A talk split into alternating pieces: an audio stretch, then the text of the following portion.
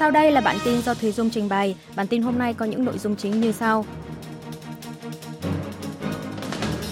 Gánh nặng chênh lệch lãi suất cao kỷ lục giữa Hàn Quốc và Mỹ. Tổng thống Yoon Suk Yeol rà soát tình hình thực hiện các bài toán điều hành quốc gia trong năm đầu tiên cầm quyền. Chủ tịch Quốc hội Hàn Quốc kêu gọi chính giới đạt nhất trí về dự thảo ngân sách trong ngày 15 tháng 12.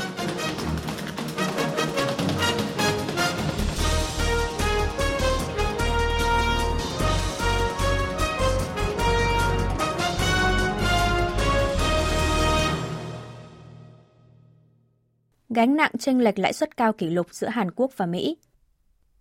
Tại cuộc họp thường kỳ của Ủy ban Thị trường Mở Liên bang FOMC diễn ra trong 2 ngày 13 và 14 tháng 12 giờ địa phương, Cục Dự trữ Liên bang Mỹ FED đã quyết định nâng 0,5 lãi suất cơ bản từ mức 3,75% đến 4% lên mức 4,25 đến 4,5% đúng như dự kiến. Lần này, FED lựa chọn mức tăng lãi suất là 0,5% thay vì nâng 0,75% lần thứ 5 liên tiếp. Lãi suất cơ bản của Hàn Quốc hiện đang là 3,25%, do đó chênh lệch lãi suất với Mỹ đã được nới rộng thêm thành 1 đến 1,25%, mức cao kỷ lục trong vòng hơn 22 năm. Trong biểu đồ dot plot dự báo về lãi suất tương lai, mức dự báo trung bình mà các ủy viên FOMC đưa ra là 5,1%.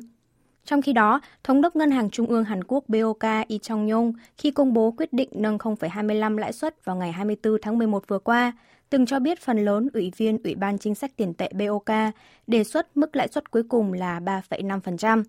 Nếu lãi suất của Hàn Quốc và Mỹ lần lượt dừng ở mức 3,5% và 5% như dự báo hiện nay, thì chênh lệch lãi suất giữa hai nước có thể nới rộng thành 1,5%. Khi đó, trong năm sau, nền kinh tế Hàn Quốc sẽ đối mặt với sức ép lạm phát tăng do nhà đầu tư nước ngoài rút vốn và tỷ giá hối đoái won trên đô la Mỹ tăng.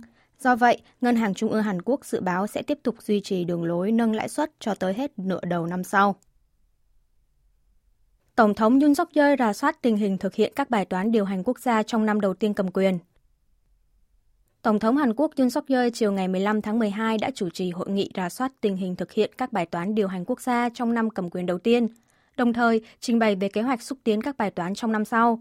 Hội nghị cùng ngày có sự tham gia của đại diện 100 người dân, diễn ra trong vòng 100 phút và được phát sóng trực tiếp. Hội nghị được chia làm 3 chủ đề là kinh tế và dân sinh, tầm nhìn và chiến lược về thời đại địa phương, 3 bài toán cải cách về lương hưu, lao động và giáo dục.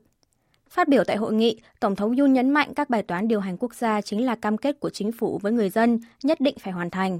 Tới nay, chính phủ mới đã ra mắt được hơn 7 tháng, giờ là lúc cần phải xem xét lại các cam kết với người dân có đang được thực hiện hoặc gặp vấn đề gì hay không. Tổng thống Yoon Suk Yeol giải thích mục đích của chính phủ khi giảm thuế cho người sở hữu nhiều bất động sản là nhằm tạo điều kiện để người dân có thể thuê nhà với giá cả phải chăng hơn. Giờ đây, giá nhà đang có dấu hiệu hạ nhiệt do lãi suất tăng, nên chính phủ cần tăng tốc, dỡ bỏ quy chế để ổn định thị trường. Ông Yoon cũng tuyên bố cải cách chế độ bảo hiểm y tế, loại bỏ các hành vi trục lợi từ bảo hiểm, xây dựng một chế độ bảo hiểm công bằng. Nội dung này được phân tích là nhằm giải thích về lý do chính phủ tuyên bố xóa bỏ chính sách mở rộng ưu đãi bảo hiểm y tế, còn gọi là Multi-in Care của chính quyền tiền nhiệm. Bên cạnh đó, Tổng thống cũng nhấn mạnh về việc đẩy mạnh đối phó một cách quyết liệt với các hành vi quấy rối tình dục, đeo bám, bạo lực phụ nữ, tăng cường biện pháp và cơ sở hỗ trợ cho các nạn nhân. Mặt khác, tại hội nghị trên, Thủ tướng Han Duck-Han Su đã trình bày về thành quả điều hành quốc gia trong thời gian qua, như di rời văn phòng Tổng thống tới quận Yongsan, mở rộng tỉ trọng nhà máy điện hạt nhân, cải thiện quy chế kinh tế, chế độ thuế, nâng cao thu nhập cho người dân, khôi phục ngoại giao với 3 cường quốc Mỹ, Trung, Nhật, củng cố quan hệ đồng minh Hàn-Mỹ. Chủ tịch Quốc hội Hàn Quốc kêu gọi chính giới đạt nhất trí về dự thảo ngân sách trong ngày 15 tháng 12. Ngày 15 tháng 12 là thời hạn cuối để chính giới đạt được nhất trí thông qua dự thảo ngân sách năm 2023. Chủ tịch Quốc hội Hàn Quốc Kim Jin-pyo sáng cùng ngày đã đề xuất phương án điều đình lần 2 với đại diện hai đảng cầm quyền và đảng đối lập tại Quốc hội. Ông Kim đề xuất phương án hạ 1% thuế suất tối đa trong thuế doanh nghiệp. Trước đó, Chủ tịch Quốc hội đã đề xuất phương án là hạ 3% mức thuế suất tối đa và hoãn thực thi trong vòng 2 năm thuế doanh nghiệp. Tuy nhiên, do chính giới vẫn không thu hẹp được bất đồng ý kiến, nên cuối cùng Chủ tịch Quốc hội lại phải đứng ra điều đình một lần nữa. Thuế suất tối đa trong thuế doanh nghiệp hiện nay đang là 25%. Một trọng tâm tranh cãi khác là về ngân sách dành cho vụ cảnh sát thuộc Bộ Hành chính và An toàn và Ban Quản lý Thông tin Nhân sự thuộc Bộ Tư pháp. Chủ tịch Quốc hội đề xuất cắt giảm 2 khoản ngân sách này theo yêu cầu của đảng đối lập Dân chủ đồng hành, tạm thời thay thế bằng nguồn ngân sách dự phòng để đưa ra quyết định sau. Chủ tịch Quốc hội kêu gọi chính giới tuân thủ đúng thời hạn nhất trí về dự thảo ngân sách trong ngày 15 tháng 12. Ông Kim nhấn mạnh chính giới đang tham chút lợi nhỏ mà bỏ lợi lớn, chỉ vì bất đồng về khoản 500 triệu won, 384.000 đô la Mỹ trong tổng ngân sách quy mô 639.000 tỷ won, 490,75 tỷ đô la Mỹ mà chưa đạt được thỏa hiệp. Trong chiều cùng ngày, hai đảng tiếp tục mở cuộc họp toàn thể nghị sĩ để lấy ý kiến về phương án điều đình lần 2 của Chủ tịch Quốc hội.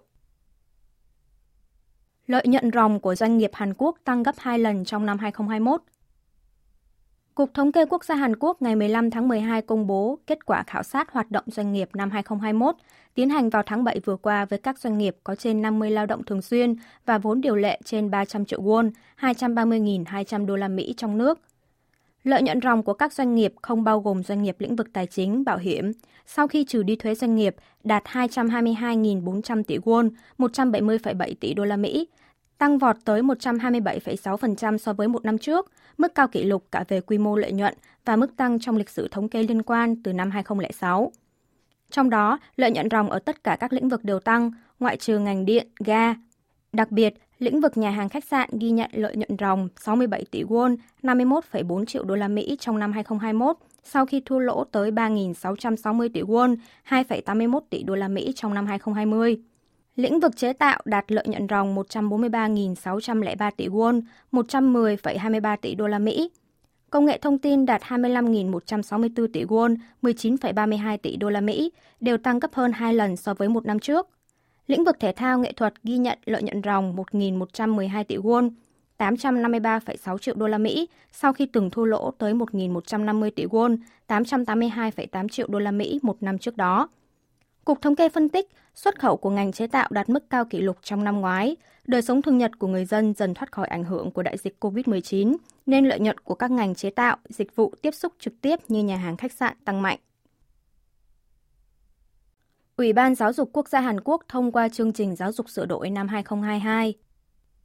Ủy ban Giáo dục Quốc gia Hàn Quốc ngày 14 tháng 12 đã thông qua dự thảo chương trình giáo dục sửa đổi năm 2022 được Bộ Giáo dục trình lên vào ngày 6 tháng 12 vừa qua.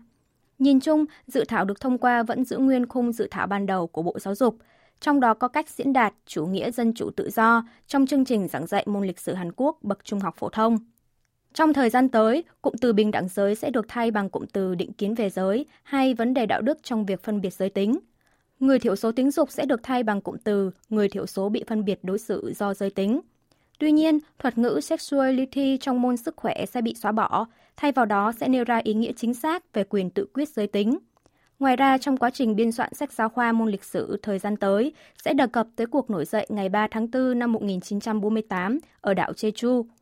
Các nội dung trên đã được 16 ủy viên của Ủy ban Giáo dục Quốc gia Hàn Quốc tham gia biểu quyết, trong đó có 12 phiếu tán thành, 3 phiếu phản đối và 1 phiếu chống. Đội ngũ nghiên cứu tham gia vào quá trình sửa đổi chương trình giáo dục cho biết đã liên tục bị Bộ Giáo dục gây sức ép trong thời gian sửa đổi, nên dự kiến tranh cãi sẽ còn tiếp diễn trong thời gian tới. Bộ Giáo dục sẽ ấn định và đăng công báo dự thảo chương trình giáo dục sửa đổi cho tới cuối năm nay. Sau đó, chương trình giáo dục sửa đổi sẽ lần lượt được áp dụng vào sách giáo khoa, các bậc tiểu học, trung học cơ sở và trung học phổ thông từ năm 2024. Nhà máy điện hạt nhân Hàn Quốc Shin Han Ui số 1 hoàn công và chính thức đi vào hoạt động. Lễ khánh thành nhà máy điện hạt nhân Shin Han Ui số 1 tại huyện Uijin, tỉnh Bắc Cương Giang đã diễn ra vào ngày 14 tháng 12, đưa nhà máy chính thức đi vào hoạt động sau hơn 12 năm xây dựng. Shin Han Ui số 1 là nhà máy điện hạt nhân thứ 27 tại Hàn Quốc và là nhà máy mô hình Hàn Quốc đầu tiên có các thiết bị chủ chốt như bơm tải nhiệt lò phản ứng, RCP và mã số được nội địa hóa.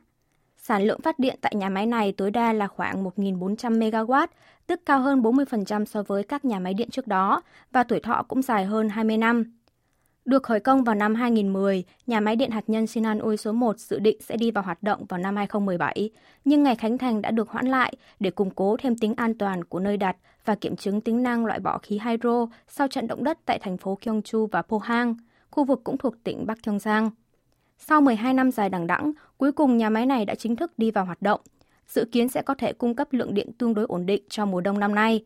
Đó là bởi sản lượng điện năng dự kiến của nhà máy Shin Han Ui số 1 sẽ bằng 1/4 lượng điện năng tiêu thụ tại tỉnh Bắc Cương Giang trong năm ngoái. Bộ Công nghiệp Thương mại và Tài nguyên Hàn Quốc dự đoán nhà máy điện hạt nhân Shin Han Ui số 1 sẽ thay thế việc nhập khẩu 1,4 triệu tấn khí thiên nhiên hóa lỏng, góp phần vào việc giảm nhập khẩu năng lượng và cải thiện thâm hụt thương mại. Ngoài ra, Bộ có kế hoạch sẽ tập trung vào khôi phục hệ sinh thái nhà máy điện hạt nhân và tăng sức cạnh tranh của Hàn Quốc trên thị trường quốc tế. Bên cạnh Shin Han Ui số 1, nhà máy điện hạt nhân Shin Han Ui số 2 dự định sẽ hoàn công vào tháng 9 năm 2023. Nhà máy số 3 và số 4 cũng sẽ được khởi công vào năm 2024 tại huyện Uijin, tỉnh Bắc Cương Giang. Tàu thăm dò mặt trăng Danuri sẽ tiến vào quỹ đạo mặt trăng vào ngày 17 tháng 12. Bộ Khoa học Công nghệ Thông tin và Truyền thông và Viện Nghiên cứu Hàng không Vũ trụ Hàn Quốc cho biết tàu thăm dò mặt trăng đầu tiên của Hàn Quốc mang tên Danuri sẽ tới vị trí cách mặt trăng 108 km vào rạng sáng ngày 17 tháng 12. Khoảng 2 giờ 45 phút rạng sáng cùng ngày, tàu Danuri sẽ được thực hiện quy trình kích hoạt lần 1 để tiến vào quỹ đạo của mặt trăng. Đặc biệt, lần kích hoạt đầu tiên này được coi là khâu khó khăn nhất trong toàn bộ quá trình thăm dò mặt trăng của tàu Danuri. Để có thể ổn định với trọng lực của mặt trăng, tàu Danuri sẽ phải giảm mạnh vận tốc và bay chính xác tới vị trí mục tiêu. Nếu vận tốc của tàu quá nhanh thì tàu có thể bay vọt qua mặt trăng. Ngược lại, nếu quá chậm thì sẽ có thể rơi xuống mặt trăng. Tàu Danuri đang di chuyển với vận tốc 8.000 km/h.